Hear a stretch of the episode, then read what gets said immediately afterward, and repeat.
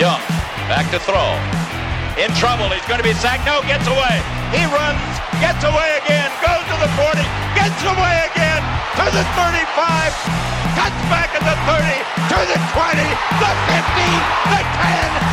He dives, touchdown, forty-niners. Welcome into another edition of the forty-niners Web Zone No Huddle Podcast. I am Rob Stats Guerrero alongside Zane and Levin. Welcome in. We are brought to you by the Q B Sneak dot com for accurate predictions on every N F L matchup and thought-provoking N F L content that can help your fantasy teams or confidence pools. Head to the Q B Sneak dot com. And guys, it wasn't always pretty, but a win is a win is a win. The forty-niners edge the Cardinals. They are nine and one on the year. And Zane, I'll start with you. Blood pressure rose, but in the end, Jimmy Garoppolo got it done. Sent out a few rage tweets, you know, and and put my feelings out there. Probably should control that, but in the end, Jimmy got the job done. It was frustrating to watch, really frustrating at times, and it was one of those games that was a gut check game. I'm not surprised at all that they came out flat, given the emotional battle against Seattle, the loss the week before. But hey, man, like you have to win these games. Good teams win these games. They find a t- they find a way to win. Teams will always be giving your best up until the end of the season and in the playoffs. That's it. You're going to get every single team's A game. There are no more easy games left on the schedule. This last stretch is the stretch we've been talking about all season. It's the stretch that everybody was circling, saying that they needed to really hunker down. But getting that win against Arizona last week was so important because now it puts you in a position where you're still atop the N F C. You're still atop the division. There's a little bit of breathing room. You didn't hand the division to Seattle on, a, on their bye week, which is great. And in the end, you get a little notch in the belt for Jimmy too, right? He was able to put a game-winning drive together. Kyle Shanahan fixed the game management issues that he had from the week before. And we have another victory podcast, guys. Yeah, another victory podcast. Uh, like uh, Stats said, not pretty, but it got the job done. I do think that this will prove to be a very huge win because with all the injuries that are piling up, and we'll get into this in greater detail here in a bit, but with all the injuries piling up and the schedule coming down, I think we're going to need every win we can get. Yeah, and you mentioned the injuries. I mean, at this point, it's comical. The forty-niners leading Russia, Matt Breida may not play. The leading receiver, George Kittle's not may not play. We don't know. His status is up in the air. Debo Samuel, the second leading receiver, his status is up in the air. Emmanuel Sanders may not go because he's got a rib injury. Dee Ford is going to be out for a couple weeks with a hamstring injury. Joe Staley had surgery on his broken finger. He's still not going to be active for this game. Um, Emmanuel Mosley got banged up last week. I mean, the, the forty-niners are the walking wounded here, Levin. Uh, yeah, and some of them aren't even walking, but uh, yeah, if none of those guys go, I, I don't know what they're going to do for offense in this game because you, you don't have your top two receivers. The only guys left other than them, none of them have stepped up. Bourne's had a, you know, he, he'll go score a touchdown and then you'll have the biggest mental error anybody has all game. And he does it consistently. And then the other guys, Pettis and Goodwin, have been complete no-shows this season. So I, I don't know what their plan is there. And there's not even any cavalry coming because it sounds like Hurd's not going to play this season. And Taylor's already been said to be done this season. So I don't know what the Niners are going to do, but I think the main thing right now is to make sure they get healthy for the end of the season because with nine wins, I mean, even if they go two and four, they're going to be an eleven-win team, be in the playoffs. I think health is more important now than wins just because of the position they're in. You want to win every game, but you also don't want to go into the playoffs still banged up. I think they made that very clear when Kittle was sitting the last two weeks. He probably he probably could have gone, honestly. If it was a playoff game or something, he probably would have gone this past week. He seemed like he was moving pretty well. He said he was feeling really, really good. He said he really wanted to go, and I think that they just wanted to hold him out for another week just so he'd be healthy for this this stretch of games, starting with with the Packers, which we'll get into in a little bit. But, guys, I want to talk about what happened with Arizona, and, and specifically on offense. Let's start there. And the running game was totally stifled, and I think that the the Cardinals two weeks ago on that Halloween game gave a blueprint for the rest of the league. They're, they're stacking the box. They were the first team to stack the box the majority of the time and send blitzers the majority of the time at the forty-niners. And they were pretty successful that night stopping the run game. And they were pretty successful on Sunday stopping the run game as well.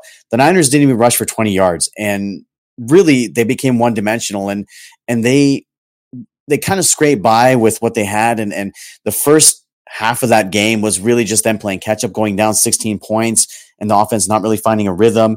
I think that what you're going to see going forward is is a shift in theology from Kyle Shanahan in terms of how he runs his offense. But can we really count on the run game going forward, especially with Breida hurt?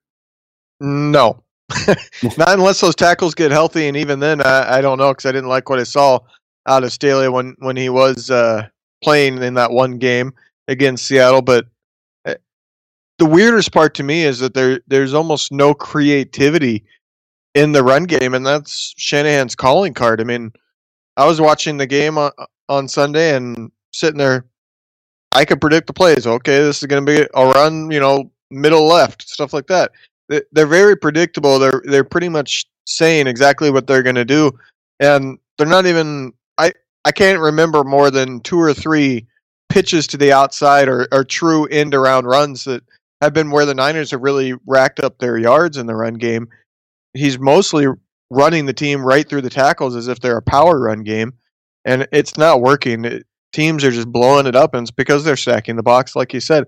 I don't really get why there's no creativity there. I don't know if Shanahan knows something that we don't know about those replacement tackles where they're just not capable of getting out to space, but it's very odd to me that the run game that they've been calling lately. Yeah, I totally agree. And and now it's basically like follow Juszczyk, and that's pretty much where the run's going to go. You know, I saw Joe Thomas, the, the former Cleveland Browns tackle, talking about the Shanahan system. He said it was his favorite system he ever played in. And the thing he liked about it, he said, as an offensive lineman, you rarely were just straight up man on man, hold your block and let the running back go past you. You were always moving. You, you'd block a guy for a little, then you'd get off him, try and get to the second level. And he said one of the things that that did was it took offensive linemen who maybe weren't the most skilled guys, and it let them be very effective in that system. But if Kyle's not running that system, they don't have the interior offensive line to be able to hold up on those runs up the middle like we've seen. And they're just getting mauled, and it's really just bogged the offense down. And I credit Kyle Shanahan, who said in the postgame after the game, basically in the second half, he just decided, you know what, we're not going to run it. He it, he adjusted to what was happening on the field. And even though I thought there were a couple spots where he should have run it, credit to him for saying, look, my game plan this week is just not going to work. If we're going to win, we got to do something different. I think part of it is just the running backs aren't healthy enough. Uh, Mostert had been banged up, and now Breida's banged up. They had to call up Jeff Wilson, who had that fantastic catch and run at the end of the game to win the game. His only play of the game. That was his only snap of the game, and he boy did he make it count. What what a what a play call by Shanahan at the end. It was fantastic, fantastic drive at the end. But the I, I really don't like when they get down early like that, and we've seen that adjustment drive from him many times. And the thing is, is that when you get to the playoffs, and this team will make the playoffs, we know that. They they will get to the point where points are going to become at a premium, and you can't just have an adjustment drive where you're allowing them to come down the field to see what they're doing.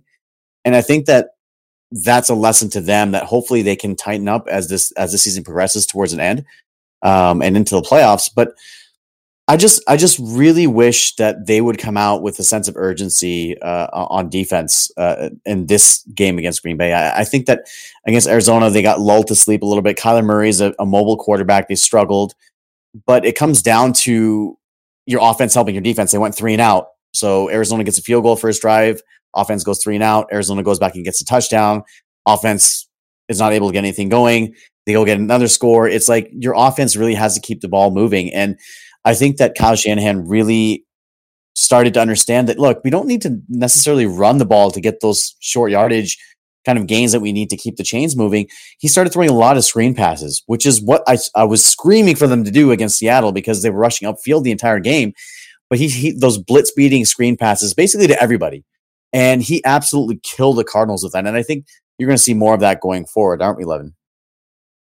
Yeah, I, I think so. I mean, it, It's very alarming, the defensive starts to games, because at some point it's going to bite you.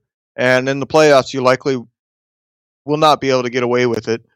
At, you know, there'll be a game where, where your season's over because you didn't come out prepared. But there is a, a flip side to that, and that's that this defense adjusts very well. And, and credit to the defensive coaches and the players. I mean, they've made some adjustments on their own, too, that they've mentioned in the past, but they seem to be a defensive staff that can adjust on the fly very well, and that tends to bode very well for a defense because it's one of, I think, the underrated aspects to coaching, especially in the N F L, because they do have to adjust so often because there's so many quality coaches in the N F L that there's plenty of games where you go in and your initial strategy is not going to work and you need to adjust on the fly because the other team's found something they can exploit either defensively or offensively, and the top coaches are able to adjust on the fly. I mean, it's Bill Belichick's arguably his biggest calling card is his halftime adjustments, and this defensive staff has done an excellent job at adjusting on the fly. Can I just say, too, that I think the Arizona Cardinals are going to be a problem very soon in this division. I think as soon as next year. Mm-hmm. Cliff Kingsbury, you can say what you want about him. He does, you know, he's got his flaws, but he knows how to coach against the 49ers. This is this is two games now this season where the, the Cardinals defense has given the 49ers all they wanted on offense, and Kyler Murray moves the ball against this offense. He does. He doesn't rack up a ton of passing yards, but they're effective. I mean, especially when he started scrambling in the second half, he's got nobody really around him. And he's moving the chains consistently. I think the Cardinals are going to be a problem in this division, maybe as soon as next year. And honestly, I, I look at it, I think the Rams have the worst quarterback in the whole division. Yeah, Jared Goff has been really struggling a lot. And I'm just like, what happened to that guy? But to your point about the Cardinals, I think part of it is that the Niners, they look, this did nobody expected them to be where they are right now. I don't, we know, none of us expected that. Like to be nine and one and on top of the league, nobody expected that. They were still maybe a year away from really contending, and, and it happened a year early. And, and we're not complaining about it because it's awesome, but I feel like another offseason where they can address things like receiver and get a, no, a dominant uh, nose tackler or defensive tackle in there to sit uh, next to Buckner or Rieslan Armstead. Really, it just it'll it'll help them so much more. They can fill those small little holes that they have left. But you can see teams starting to exploit the the weaknesses on the defense, right? Like specifically Kyler Murray and Russell Wilson, right? Like the last three weeks you've seen them. And the good thing is is that you don't see another running quarterback until Lamar Jackson, but even after that, you don't see another running quarterback till the last game of the season with Russell Wilson. So uh, there are more there are less of those guys and more pocket passers. So I'm not too concerned about that, but it's one of those things that, you know, come this offseason, they'll probably need to address it. Now, that being said, the injuries that you talked about earlier, Stats, like it, it just unbelievable. It seemed like every single play there was a starter going down, and and Mosley went out, and I was like, okay, they're going to test Witherspoon right away, and they did, and he held his own. So it's just one of those things where if you're missing like a guy like Dee Ford that has to be a, a linchpin on your defense, how do you replace that? They're already missing Ronald Blair, who's out for the season with a torn A C L. Now you're missing Dee Ford. Uh, they signed Jamontre Moore, who had that who had that forced fumble uh, in, in that big moment in the fourth quarter, basically put the game away. But it's like at some point, your depth is going to run out, and and I really hope it's not going to be anytime soon. I really hope that these guys can come back healthy, and you're getting guys back as opposed to losing guys. But really, I mean, can, can injuries really derail this season, guys? Yeah, I think it definitely can, and you're already seeing some of those effects. I mean, the offense shuts down when Sanders is not out there and Kittle's not out there.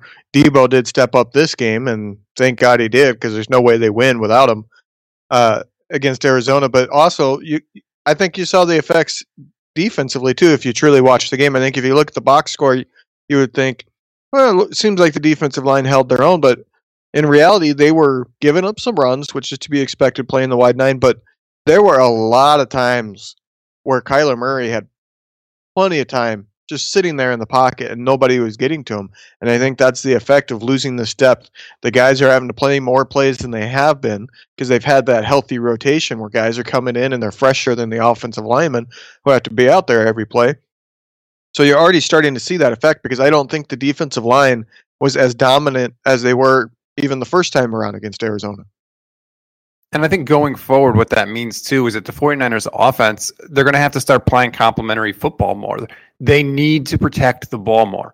They can't have, and I decided I'm going to call him Jim Garoppolo, who appears once or sometimes twice a game out of nowhere at any time to commit one of the dumbest turnovers you've ever seen in your life. They can't have Garoppolo turning the ball over twice in the red zone. The defense, like you said, those guys are on the field for longer, and then you're giving the ball away. You're putting the defense sometimes in a, a quick turnaround situation. You got to give them time to rest up on the sideline. You need to sustain drives so that you can play complementary football and, and have your defense be at its best when it's out on the field. Yeah, that That first interception from Garoppolo was bad. That was so bad. It was hideous. Bad. No, it was it was disgusting. You could freeze frame that and not see a 49er in the picture. Yeah, it was pretty inexcusable. And I think that he had Kendrick Bourne in the flat, or he could have taken the sack and they got they could have got a field goal there. And it's just, he makes one of those throws, one or two of those throws every single game, where it's just right to the other defender. I'm like, man, did you just not see them? And what, like, what, what were you thinking? And he had the second interception, which was tipped off of Dwelly's hands way behind him. And it was, it would have been better if he just didn't even try to catch it and just let it go over his head. It, w- it would have been just an easy field goal for that. But I, I think that it starts and ends with Jimmy now. Now that they've shut down the run game, opposing teams shut down the run game, it's going to be a lot of eight-man boxes. It's going to be a lot of blitzes coming at Jimmy. They're going to test him, and it's going to be on Jimmy to get the ball to his receivers, and it's going to be on the receivers to catch the damn ball. Like, Davante Pettis played one snap in Good. this game. He played the snap that basically won the game, and Marquise Goodwin had one catch and then dropped his only other opportunity on the last drive of the game. So, really, these guys are still having those problems, and and Mostert dropped a crucial fourth down pass early in the game. That, that, that was, hit him in the face. Right on the money, and I don't think that Garoppolo could have placed it better. I just think that the reason, part of the reason why, and, and I'm not trying to make excuses here, I'm not trying to rationalize, but I'm saying as a fact, part of the reason why he throws so many interceptions off of tip balls is because there's always defenders around his receivers. He's throwing in tight windows. That's how he was coached up in, in New England. That's how he learned. That's how he plays. Now, if you're a receiver, catch the damn ball. Don't let it get tipped up to another guy, because there's always going to be guys around them. If you look at the way New England plays their offense, the receivers aren't running wide open down the field. Brady's throwing in tight windows. That's how that's how they learned up there, and that's what Jimmy's going to do, because that's how that's how he's been groomed. So you're going to see more of that, and, and throws in a tight windows and throws that are risky. It's just one of those things where I really hope that the receivers can do their part and catch the ball. Right, and that's, to me, the amazing part, that Jimmy Garoppolo is still a, is completing nearly sixty-nine percent of his passes this season. That have that completion percentage and that amount of drops by his receivers is truly amazing. I mean, if his receivers even catch the average amount in the league, he's probably over seventy percent complete. And that brings me to a question I want to ask you guys, because I asked it on Twitter. And that's, if I told you this was your sixteen-game quarterback, these were what he's going to put up for a season, would you take it, or would you want to see what's behind door number two? And those stats are sixty-eight point eight percent completion, three thousand nine hundred eighty-five yards, twenty-nine touchdowns, sixteen interceptions, and only five hundred seven total attempts. Would you take that if I told you at the beginning of the season this is what your quarterback's going to do? Don't forget one hundred percent the record, too. The record as well, right? Well, like I don't. The whole point is not to have the record involved. Okay. Well, I still uh, take I would, typically, would you take that? Yeah, I'd take the stats for sure. Absolutely. Yeah, you, you. I mean, how could you not say what 49ers quarterback has done that since Steve Young exactly. retired? Maybe Jeff right. Garcia. So everybody's criticizing on Garoppolo and these turnovers, which certainly he deserves some criticism. But th- that's what he's on pace to do this season. Those are the exact stats he's on pace to do this season. And I posted it as a poll on on uh, Twitter, and purposely didn't say it was Garoppolo, even though it was painfully obviously obvious it was, because I'm posting it and I'm tagging, you know, the 49ers web zone Twitter account. But out of th- almost three hundred fifty votes, ninety percent said yes. So really, why is this such a big controversy? He's clearly playing well enough that ninety percent of people are happy with what he's doing. The thing, I, I it crystallized for me watching this game, because the, the two interceptions were terrible, and we've talked about those. But I feel like the, the narrative that's come out of Jimmy Garoppolo, I feel like has has appeared because all of the worst things that he does appear in highlights: the inaccurate passes, the interceptions, the missed throws. None of the best things that he does show up in highlights. The sticking in the pocket when there's people all around him. They're standing in tough, getting drilled to make a throw to an open receiver. The game management, the shuffling in the pocket to use his feet to extend the play. None of that stuff shows up in the highlights that we always see. And so the narrative of Jimmy G is, well, in a big spot, we don't know what he's going to do. Look, he should have had this many interceptions, this many bad plays. And when you actually go back and watch the games and watch them slowly and and with a focus specifically on him, you see all the good things that he does. It's just they're always overshadowed by the more prominent mistakes that he's made. Well, not only that, but I think the contract plays into this. He mm-hmm. had that big average year dollar amount that yeah. at the time became number one in the N F L. So a lot of the people from the outside, the national media, are saying, well, he's got to be a superstar then. He's got to play like an Aaron Rodgers. He's got to play like a Tom Brady.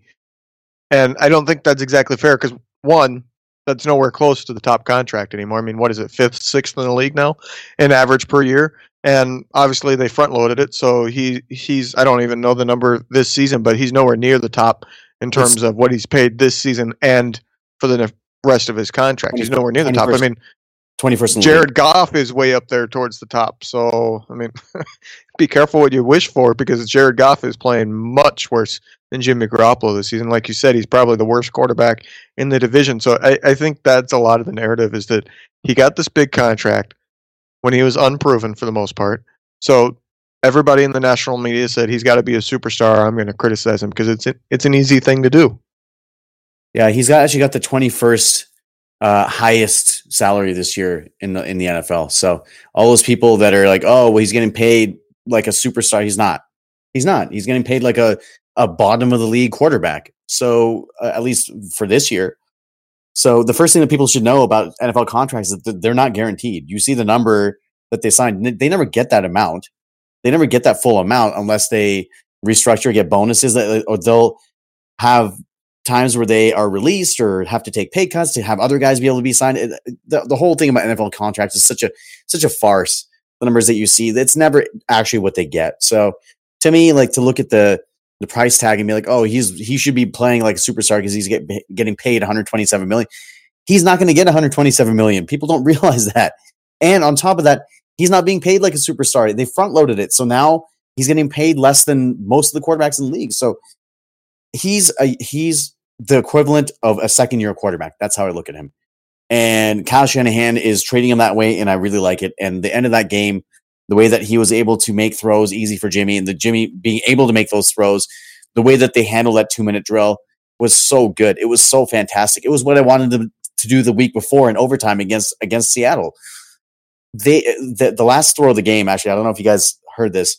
Jeff Wilson said that he didn't even see Jimmy throw the ball. Like he didn't see the ball until it was almost on him. And Jimmy right. said he didn't see Jeff Wilson. It just goes to show you those things, like you said, Stats, that people don't see in highlights, but we, that, that we see here because we're local. And I do want to say on that last play, I find it hilarious because I don't think it's gotten almost any attention. But what was Vance Joseph, the defensive coordinator, calling? Oh. I mean, we we all made light of the Solomon Thomas in deep coverage in, in that preseason game this season. But he took the N F L sack leader.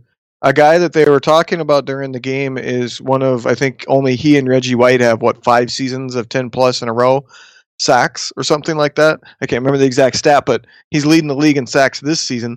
And instead of him rushing and trying to get to Garoppolo in a game-deciding play, they have Budda Baker go on a blitz, and they have Chandler Jones drop into coverage on Wilson. Guess who got burned in coverage? Because mm-hmm. he's a defensive lineman. And Jeff Wilson even talked about it, that he knew he was watching Chandler Jones before the play, and right before the snap he realized Chandler Jones was going to be covering him, and he knew because he's a defensive lineman he doesn't have the hips to make a sharp cut and go laterally, so he made that sharp cut, and that's what won the game. Yeah, so speaking of winning that game and making a big play, let's reward the guys that made the big plays in the game. Let's go game balls. So I'll go first this week. And this guy played, he played one snap. He scored the game-winning touchdown. And he scored it on his birthday, which was even more really cool. Uh, and he's just a touchdown machine, five five touchdowns this year. And uh, every time they give him the ball, he scores, right? Seems like it. So Jeff Wilson, come on down, come get your game ball. Really, really great way to make your presence known. They brought him up for the game to, due to the injury for, to Matt Breida. He's played well in his limited time. I think he's going to be with the team, obviously, for a couple more weeks before Breida gets healthy. Jeff Wilson gets my game ball. All right, Stutz, you can go ahead and go since you know you, you're sitting on a game ball since you didn't give one out last week. That's true. Well, I'm definitely giving one out this week. And to me, without a doubt, the, the game ball on offense, I got to give it to Debo Samuel.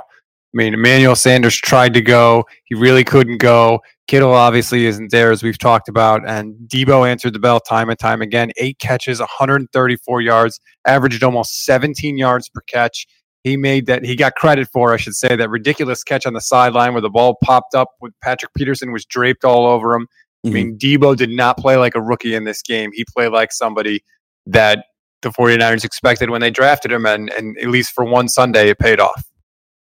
All right. Well, I kind of want to pick a defensive player just because you both went offense, but I don't really think there was a super standout defensive player in this game.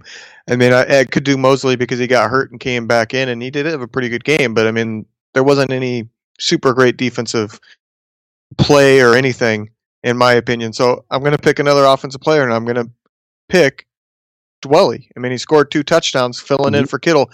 He only had, I think, thirteen yards, but he was still a big factor in this game, and he's been a Swiss Army knife for this offense, playing fullback, playing tight end, going back and forth. So I think he deserves some mention here. All the touchdowns were scored by undrafted free agents. Well, actually, I shouldn't say that. D J Reed scored the last one, which was uh, really bad for Vegas bettors, but I'll take, I'll take the points, right? So that's that's great. They're the number two scoring team in the league, the Niners are. So take those points to solidify that. So now moving on to Green Bay. Aaron Rodgers is coming to town. And I'm a huge Aaron Rodgers fan. I loathed the day that the Niners passed Sacrilege. up Aaron Rodgers. Yes, that they they passed up Aaron Rodgers and they picked Alex Smith. Which, I mean, I like Alex too, but man, how different would things have been if, if Aaron Rodgers was the quarterback of the Niners? Now, that's neither here nor there because he's on the Packers now and he's been a Hall of Famer since he got there. So he's coming to town. And they've got Aaron Jones, they've got Davante Adams, they've got some weapons, they've got a better defense than they usually have. And this is a huge game. If the Niners lose this game, Green Bay leapfrogs them for home field advantage in, in that first round bye. So, guys, I mean, is this the year that the Niners can finally really put it on Aaron Rodgers? I know they beat them several times when Kaepernick was here, but is this the year where they can really like put a feather in their cap with with a signature win against Aaron Rodgers? I hope so. I, mean, I, I think I think it's an uphill climb in this game. I really do, because just with the circumstances of it, uh, with Green Bay coming off a bye and the Niners so banged up. I mean, this is going to be their eighth straight game, and they've they haven't really had a routine either, because they've played on Thursday, they've played on Monday. You know, they haven't been able to fall into a routine, and now they're going to be playing Sunday Night Football. So uh, I don't know if it. I, I sure hope so, but this is going to be, I don't know, I, I would probably say it's the toughest game of the season. Seattle, obviously, there, but I think Green Bay is a better team than Seattle.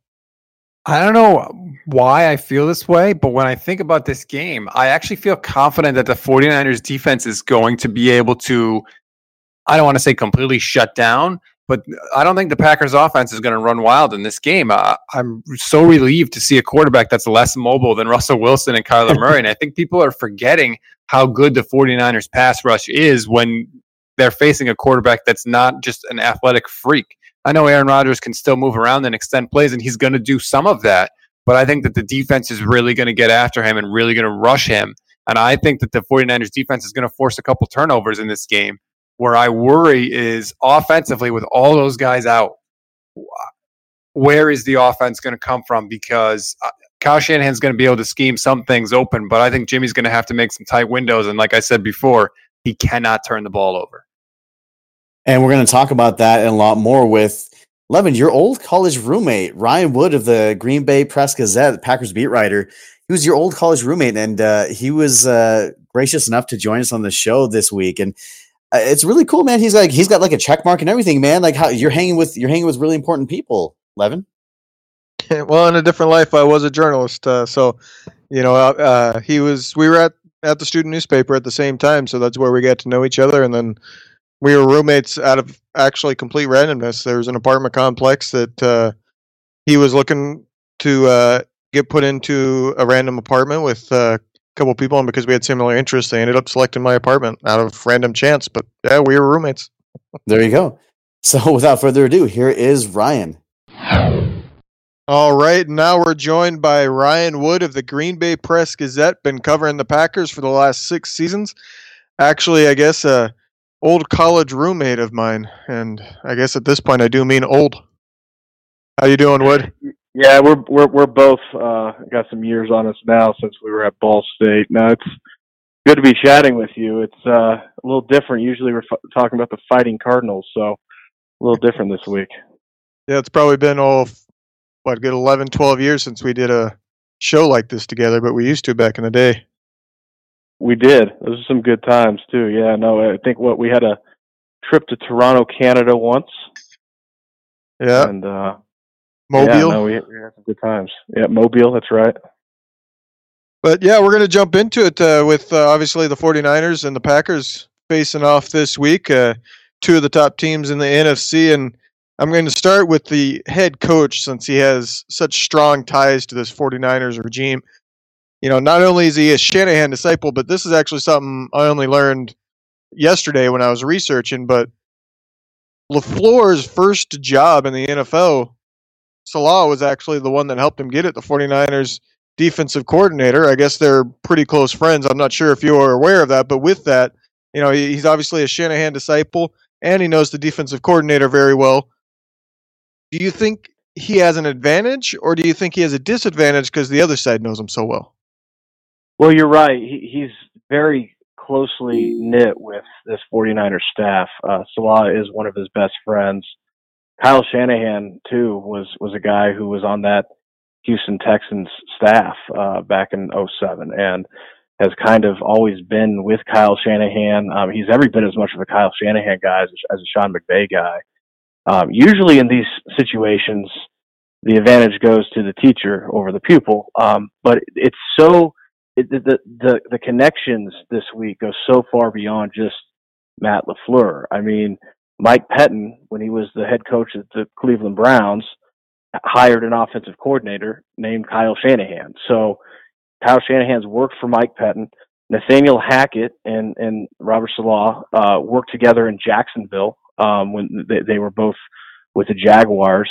Um, and obviously Matt LaFleur's brother, his little brother, Mike LaFleur, is the receivers coach um, with the forty-niners. And Matt LaFleur was very interested, as you can imagine, in hiring his brother for his staff, had a prominent job for him. And Kyle Shanahan thought very highly of Mike LaFleur and blocked that, wanted to keep him on his staff because he thought he was a very good coach. And um, so, you know, Matt LaFleur said today that, uh, He, you know, he, he talks to Kyle Shanahan all the time, but usually when he's talking to Kyle Shanahan, it's when he's FaceTiming his brother, and the Kyle Shanahan happens to be in the same room because, uh, you know, they're working together, and this it's very informal their, their relationships. I mean, it's very personal their relationship. So it's it's going to be very fascinating to see how that does play out. Um, you know, when when when the Packers hired Matt LaFleur, he had Mike Pettine on his list of defensive coordinators that he wanted to uh, to, to keep on staff. He, he he came into the interview wanting Mike Pettine to be on his staff, and that recommendation came straight from Kyle Shanahan. Um, so uh, certainly was a guy that gave him advice early on. He got recommendations on, on certain guys, Mike Pettine being uh, the most prominent one, from Kyle Shanahan. Um, these guys go way, way back, and it's it's going to be fascinating to see how, how this all unfolds on the field. Now, Ryan, speaking of relationships, can you speak a little bit to what's going on, or what, I guess, the progression has been between Matt LaFleur and uh, and Aaron Rodgers' relationship? Can you kind of talk about how that's progressed? We heard whispers early on in the season that they weren't getting along, and maybe there was some friction there. Has that changed at all as the season progressed? You know, there were some things I think they had to work out in the beginning. Aaron Rodgers is a guy who his repertoire at the line of scrimmage before the snap is so much more expansive than pretty much any other quarterback. I mean, Tom Brady's up there, obviously, Drew Brees, but there's very select few guys in this league at that position who can handle the autonomy to, to operate at pre-snap at the line of scrimmage. And this Matt LaFleur offense, very similar to the Kyle Shanahan offense. It's predicated on a lot of busy commotion before the snap, a lot of motions before the snap. Um, it, it, there's a lot to do before the ball is ever put in play. And so how does how does that mesh? How, how do you have those pre-snap motions with the ability for your quarterback to make audibles and, and to use that Uh, in, institutional knowledge that he has from over a decade as a starter in this league at obviously a very high level? Um, that, frankly, it's something that they're still working out. I mean, this team leads the league in delay of game penalties. There's a reason for that. It's it's something that is very much a rock and a hard place. And they've, you know, going into the bye last week, Matt LaFleur was very honest and said that they've got to figure out the pre the pre-snap operation to make that cleaner. Another part of that is that this is an, an offense, very again like Kyle Shanahan's, that is really based on a lot of different different personnel groupings, a lot of guys coming in off the sideline.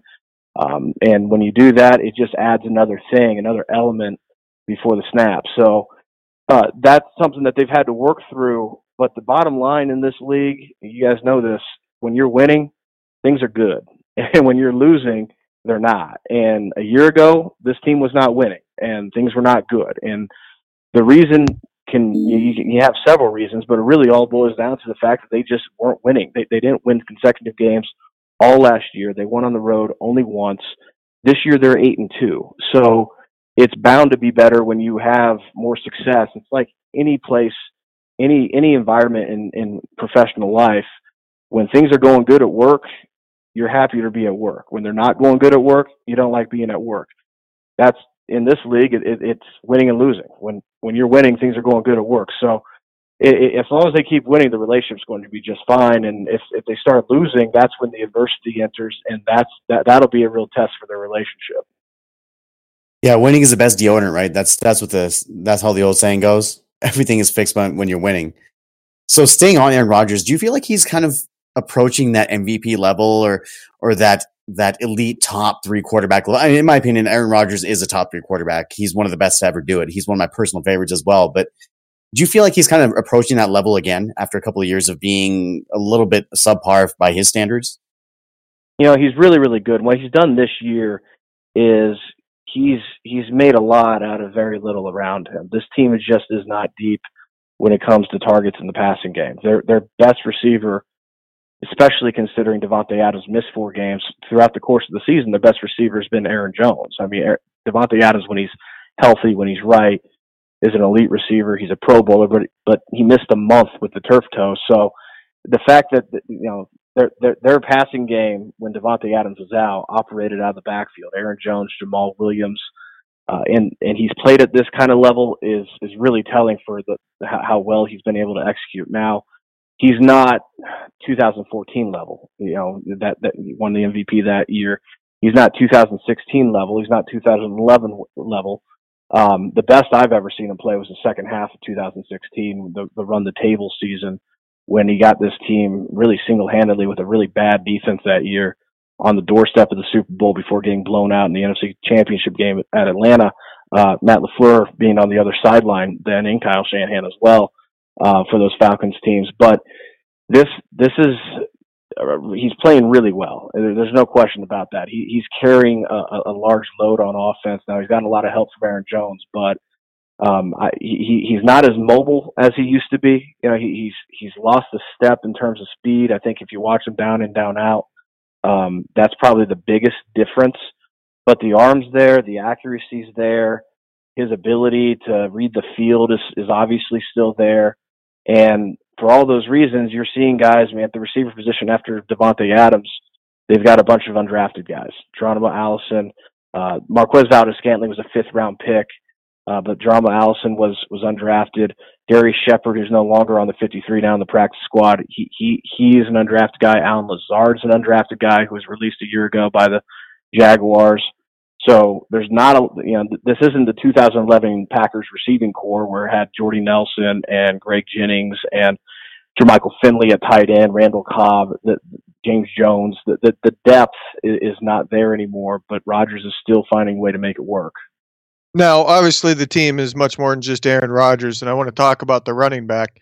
Obviously, Aaron Jones has had a very good season. He's leading the league in rushing touchdowns with eleven, and Jamaal Williams has been a pretty good, uh, I don't know if you would call him split carry truly, but uh, he, he's done well, too, and been given opportunities. But the part I want to talk about is, is Aaron Jones in the passing game, because we saw three weeks ago when Aaron Jones had that big receiving game. I think he had one hundred fifty-nine yards. And I remember you posting on Twitter, and I actually saw it, talking about how far along he has come as a receiver in that running game, as a running back. But he followed up that game with back-to-back games where he's been a non-factor in the passing game. I think he has a actually negative one yard the last two games for Green Bay receiving-wise. So where do you put him as far as a receiving back? Is he really a good receiving back, or is he just kind of capable of catching a dump-off? He's good with the ball in his hands. And any way that they can do that, whether it's a carry, whether that's uh, a touch through the passing game, he's a playmaker when he's got the ball in his hands. Now, those last two games where his production in the receiving department has diminished coincide with Davante Adams working himself back into the offense. And as good as they were for those four games without Davante Adams, the reality is he's obviously their best receiver. And when this offense has a chance to get truly special is when they're able to do both. They're able to do the stuff out of the twenty-one personnel with two backs that they were able to do without Davante Adams on the field, and still have a Davante Adams who went for over one hundred yards in the first quarter against the Eagles earlier this season, uh, being a dynamic player uh, player in the pass game.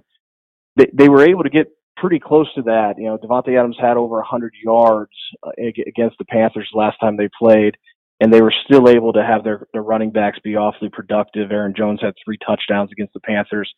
Um, if they're able to build on that, and going into the bye probably helps with that, if they're able to build on that and have both clicking, that's when this offense can really be at its apex. Uh, now, the difficulty is being able to maintain both. And in, in the first game back for Davante Adams against the Los Angeles Chargers coincided with their worst offensive showing since week one against the Chicago Bears.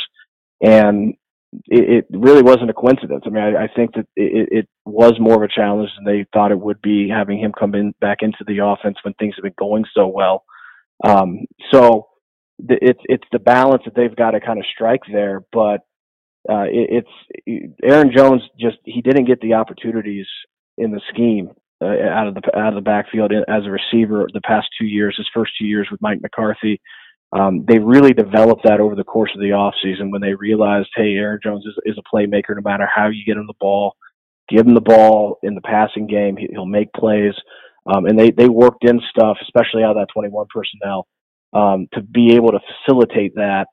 And it's it's really paid off for them. And it's something that going down the stretch run here, the final six games plus the playoffs, it's going to be part of their offense.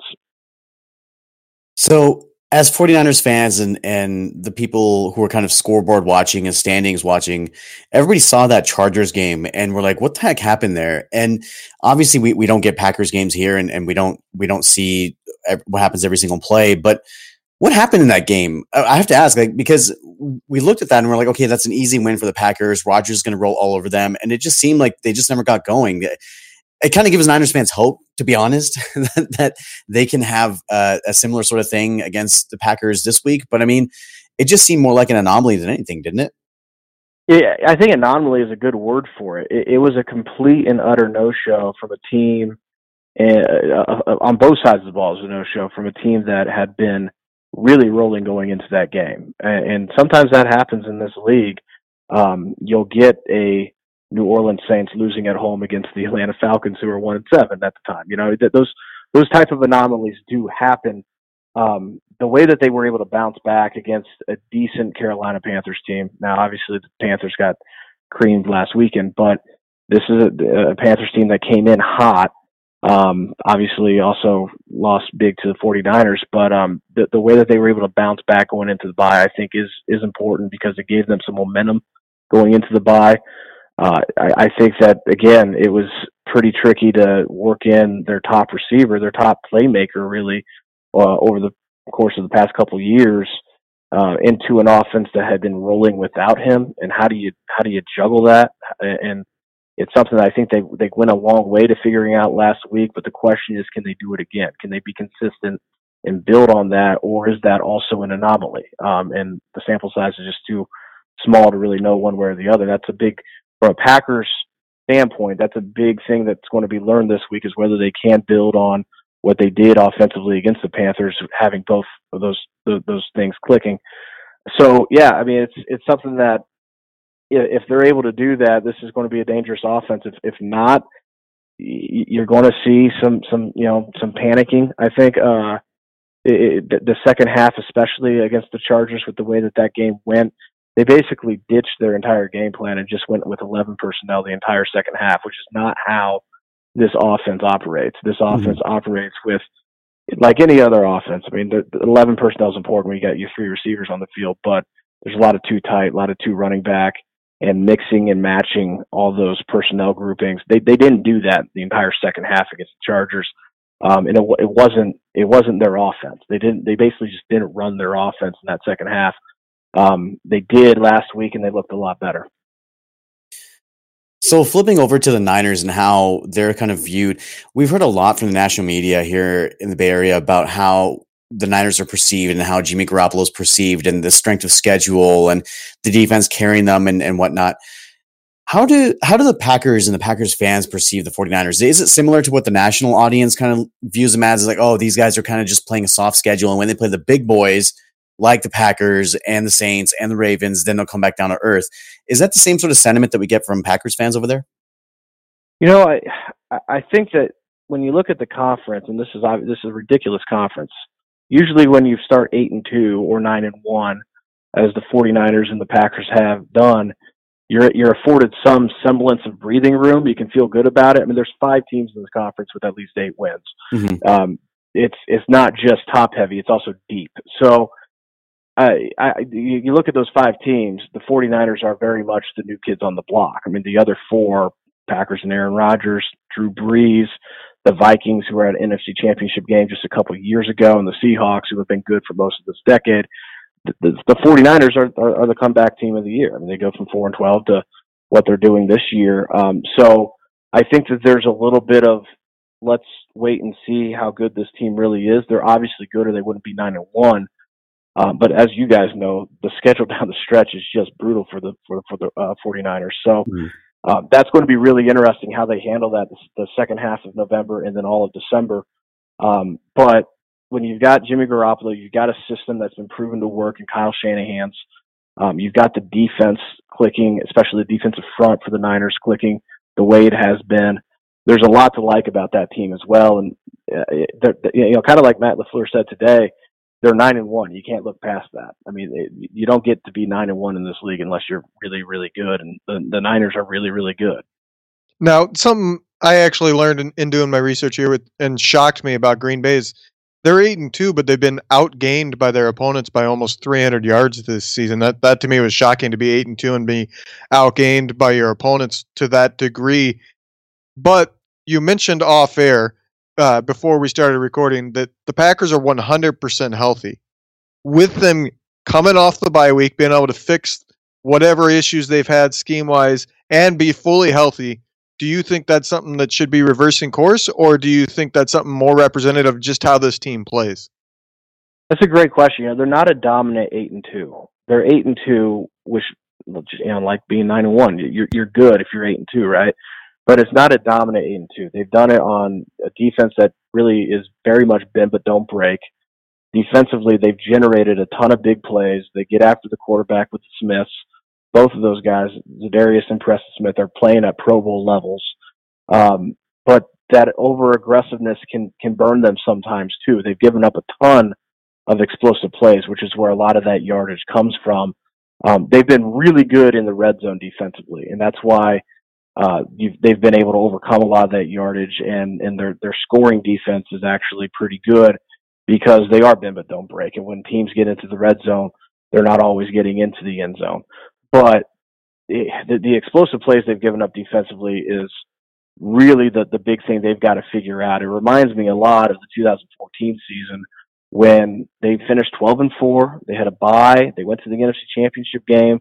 They were by every measurable unit, a, a legitimate Super Bowl contender. But there, there was that but that, that kind of trailed them throughout the season. And that year, it was really shoddy special teams play. That entire year, you're thinking in the back of your head, boy, this team's good. They're winning. They could win it all. But this special teams could really come back and hurt them. And what happened in two thousand fourteen? Special teams was literally the reason why they didn't go to the Super Bowl, because with two minutes left, they botched an onside kick. They also gave up a in that N F C Championship game against the Seahawks uh, a special teams touchdown on a fake field goal. Special teams came back to hurt them. The explosive plays is the special teams of this season. It, it, they're winning by any measurement. They, they've proven themselves to be a legitimate Super Bowl contender, but that that that but is is is trailing them throughout this season. And, and if they don't figure it out when, when they're going against elite quarterbacks in the playoffs, that propensity to, to give up the explosive play could be the, the the hindrance that keeps this team from going as far as it could. So it's it's a big thing they've got to figure out. It's going to be a challenge this week against Jimmy Garoppolo, Kyle Shanahan, and that offense. Um, and, and it's it's going to be really interesting to see if they were able to fix that with their self-evaluation over the bye. Now, we'll wrap this with one final question. I'm not going to put you on the spot and make you do a prediction, but I do want to ask, how important do you think this game really is? I mean, obviously it's two teams that are going, could be fighting for playoff seeding, and head-to-head could be a, a tiebreaker there. But also, Green Bay is, like like we mentioned, fully healthy. San Francisco is definitely not. They're really piling up the injuries in recent weeks, and you got Minnesota lurking right there. I believe they're eight and three. Do, would you say this is a very important game, or just a game you would like to win? No, I think it's hugely important, and, and for one reason. Like I said, you know, obviously the five teams in the N F C with at least eight wins, it's been like this for a while now, past several weeks, but it's all about seeding at this point in the conference. The 49ers and the Packers are both going to be in the playoffs. That, that that's going to happen. The question is, if they have to play in January, where do they play? And this goes a long way. I mean, they, the, the Packers, if they win, leapfrog the 49ers. Uh, they'd both be nine and two, identical records, but they'd have the head-to-head tiebreaker. If they lose, they're effectively three games back, because they'd not only be two back in the standings, but also that that third game being the head-to-head tiebreaker. So it, it, the Packers could, could be theoretically in first place in the conference after this week, or they could theoretically be second in their own division. And the difference, obviously, between having home field advantage throughout the playoffs, especially at Lambeau Field, to being the fifth seed and having to play a, a road wild card game, either in Philly, in Dallas, it's such a huge difference. It, it, this this is a, a game that the Packers need to win, the 49ers need to win, because of, of the the playoff implications, the seeding implications down the road. Um, I, I think it's a hugely important Week twelve game, and you never know what's going to happen after this week, but th- there's a tangible swing Uh, for that, that the winner of this game takes out in, in terms of how it could factor into the seeding uh, come January. All right, Ryan. Well, I, I want to thank you for coming on. I know this time of year is uh, very hectic for you with practices every day and, and all that, but uh, I do want to appreciate, do want to thank you for coming on and taking some time of your evening, just visiting with us and, and kind of filling us in on what's going on in the Packers world. Absolutely. Take care, guys. It was great talking with you. Thanks, Ryan. And thanks again to Ryan Wood for joining us. Guys, I am kind of in between the way that you both of you feel. I feel like part of it could be an uphill climb, but also in, in Stats' church in his pew right next to him saying that, you know what, I think that this is one of those times where the Niners defense will be in a comfort zone because they're playing at home. They're playing against, I mean, Aaron Rodgers is all world, but he's not a mobile quarterback, uh, more of a pocket quarterback. They'll get George Kittle back, hopefully. Emmanuel Sanders hopefully will play. He'll, he'll, he'll hopefully give it another shot. So I think that they're getting some guys back. Uh, it's another week of of McGlinchey getting used to the, the game speed again. And Jeff Wilson, again, is, is going to be a factor, hopefully. Kyle Juszczyk was a factor against the, the Cardinals, which we didn't really talk about. But, guys, I, I think that this could go either way. But, I mean, I think that they have a pretty good shot here. Yeah, it really is a tough matchup. The, the thing in this game that really worries me is I think they match up well with the 49ers. They've been pretty good about getting af- getting after the quarterback, but really, it, to me, it comes down to Green Bay can run the ball. And we've seen the Niners are struggling to stop the run, and teams are figuring that out. And Aaron Jones leads the league in rushing touchdowns. Jamaal Williams has been very good and getting... I think he has around one hundred carries this season, so he's been playing a decent bit too. But the pairing of those two is really a, a tough matchup for any team. But they really, I think, are the type of runner that does well against this Niners defense. So I, I really worry about this game, especially if Green Bay gets that fast start that teams have been getting against the Niners. Because if they get up in this game, I really like the their chances of grinding it out and running that clock and limiting the Niners' chances to come back. Yeah, that's a good point. If I'm Kyle Shanahan and you happen to win the toss, no deferring. Take the ball, try to go down the field, and don't try to, you know, establish the run first. Pass the ball, use the screens, use the short passing game. Use Kyle Juszczyk, who we didn't even mention. Fullback gets seven catches last week, career high for him. I mean, he brings something to the offense that nobody else has. Use him, get up the lead early, because I agree, Levin, positive game script for the 49ers will be huge in this one.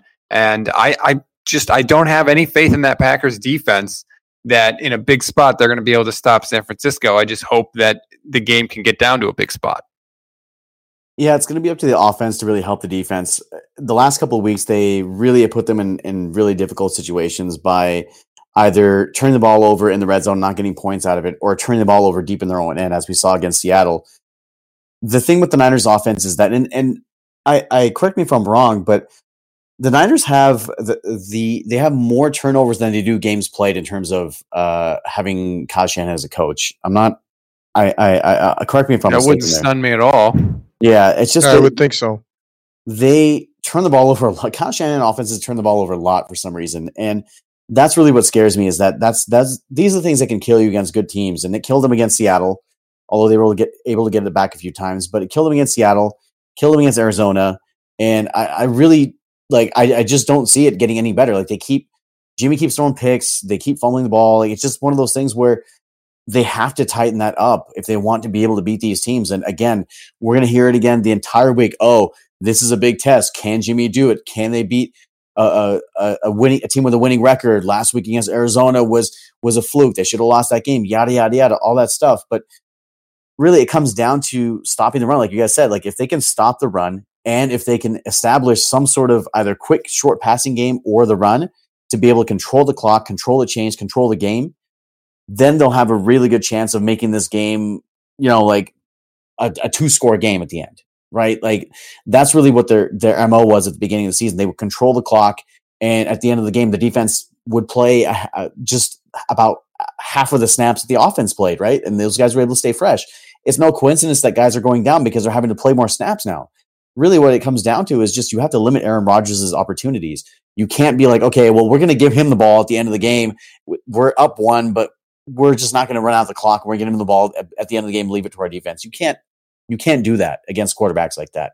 You have to win the game when you have the chance. And I really hope that it doesn't come down to that. Everybody hopes it's going to be every game is a Niners blowout, and I hope it is, but it's probably going to come down to one or two possessions. And that's going to be the, the, the case the rest of the season. You can't, the margin of error is so thin when you have a guy like Aaron Rodgers standing on the other side of the field. It doesn't matter who he's surrounded by, because when you have a Hall of Fame quarterback across the field from you, he can make things happen with players that you may not even heard of. And we heard Ryan say that, is that Aaron Rodgers hasn't had too much around him this year, and he's been able to make plays. He's thrown two interceptions the entire year. He's thrown a total of four the last two, one plus years, the last year and a half. That's ridiculous. And this this day and age, when you're throwing it every down, it's unbelievable. Yeah, one- I, I think – sorry.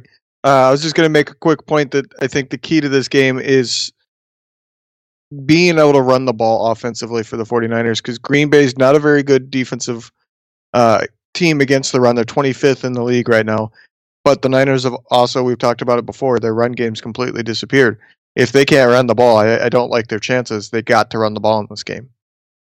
The one thing that I, I think about, because I still think with the Packers, I think that there is still a, a sort of feeling out process going on between Aaron Rodgers and Matt LaFleur. And the, with the 49ers, I mean, it is solid as a rock. You hear guys in the locker room afterwards saying, look, when Jimmy G's in the huddle, you just look at him and you know we're going to get it done. And they all love playing for each other, and they love playing with Shanahan. Even when the team was losing, they love playing for Kyle Shanahan. I don't see that kind of same unity with Green Bay. And I think it, because it starts with the head coach and the quarterback, I think if the 49ers can get up early and the defense can frustrate Aaron Rodgers a little bit, I just wonder if we see some of that friction between the head coach and the quarterback, and, and maybe Rodgers gets frustrated and it throws him off a little bit. That was a problem earlier this season, and it really, it really kind of came to a head, and they were still winning, but Aaron Rodgers, you can, you could see visibly that he was upset with LaFleur and they weren't getting along. And there's a couple of times where they, where they were just like exchanging words and things like that. The cameras caught it on the sidelines, but winning, like I said, winning is the best deodorant, and they've been winning, and all those issues kind of are slept, swept under the rug. And you don't have to get along with guys to be able to produce a winning championship team. And we've seen that with, with countless teams in the past. But that being said, the Niners really have to, they have to come out better than they did against Arizona. They, they have to. You can't put together that performance that you did against Arizona, because Aaron Rodgers will put twenty-eight on you in the first half and not sixteen, because he's that good. So I really think that they'll kind of try to set the tone defensively. They're not really going to bring pressure. They don't do that, but they'll try to set the tone defensively with the guys up front. Dee Ford is not going to play. We know that. It's probably going to be Devontae Moore, Solomon Thomas, and a, a mixture of other guys kind of shuffling in and out. But really, if the Niners don't turn the ball on, uh, over on offense, they'll have a really, really good chance to salt this game away early. And that kind of takes us into our predictions. And I went first on game balls, so I'll let you guys choose who goes first. I'll be I'll be diplomatic here. Who goes first here? Go ahead. Uh, I, I guess I'll go. Uh, good luck following this one up, guys, because I've picked the Niners ten straight weeks. At some point, I got to pick against them, and I think the deck is just, the deck is just too stacked against them in this game. I mentioned how this is going to be their eighth straight week playing. Meanwhile, Green Bay is coming off a bye, but it goes further than that, as we've talked about. The Niners are decimated with injuries right now. I mean, no Debo potentially, no Kittle, no Sanders. What are they going to do, as as we've talked about? And, and defense is banged up too. And then on the other side, Green Bay is one hundred percent healthy. They have all fifty-three guys available. I just don't. I don't see it. I think this is one of those games that the Niners need to rest guys and get them healthy, because they need to get one of the next two on the road. And I'm going to say that it's going to be Green Bay twenty-seven, Niners seventeen. Yeah, as much as I'd like to disagree with that, I mean, the health the health issue just, it can't be overstated. I think the 49ers are deep, but this is just, I can't remember a 49ers team that's been, a good 49ers team that's been as banged up as this one. I think the defense will be able to keep Aaron Rodgers in check, but I just don't know offensively what's going to make the what's going to make the chains move for the Niners. So I'll take Green Bay as well. I'll take Green Bay twenty-three thirteen in this game. Oh, ye of little faith. Oh boy.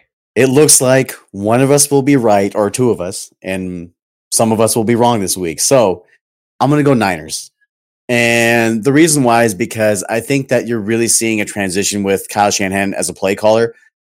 Different team, teams go through different sort of identities as the season goes on, right? It's a long season, and, and you don't really keep the same identity all season. Part of it is because of you find out what's effective. Part of it is because of injuries like the Niners are having right now. And part of it is because you start to understand your roster a little bit more and their limitations. And I think Kyle Shanahan is finally starting to understand the limitations of this roster and, and where he can push them and where he can't. And to me, the end of that Cardinals game, I think it's going to be a watershed moment. We're going to look back on this season and be like, wow, that was a real big turning point, where they could have lost two in a row after losing to Seattle, a really emotional game, but they didn't. They dug deep.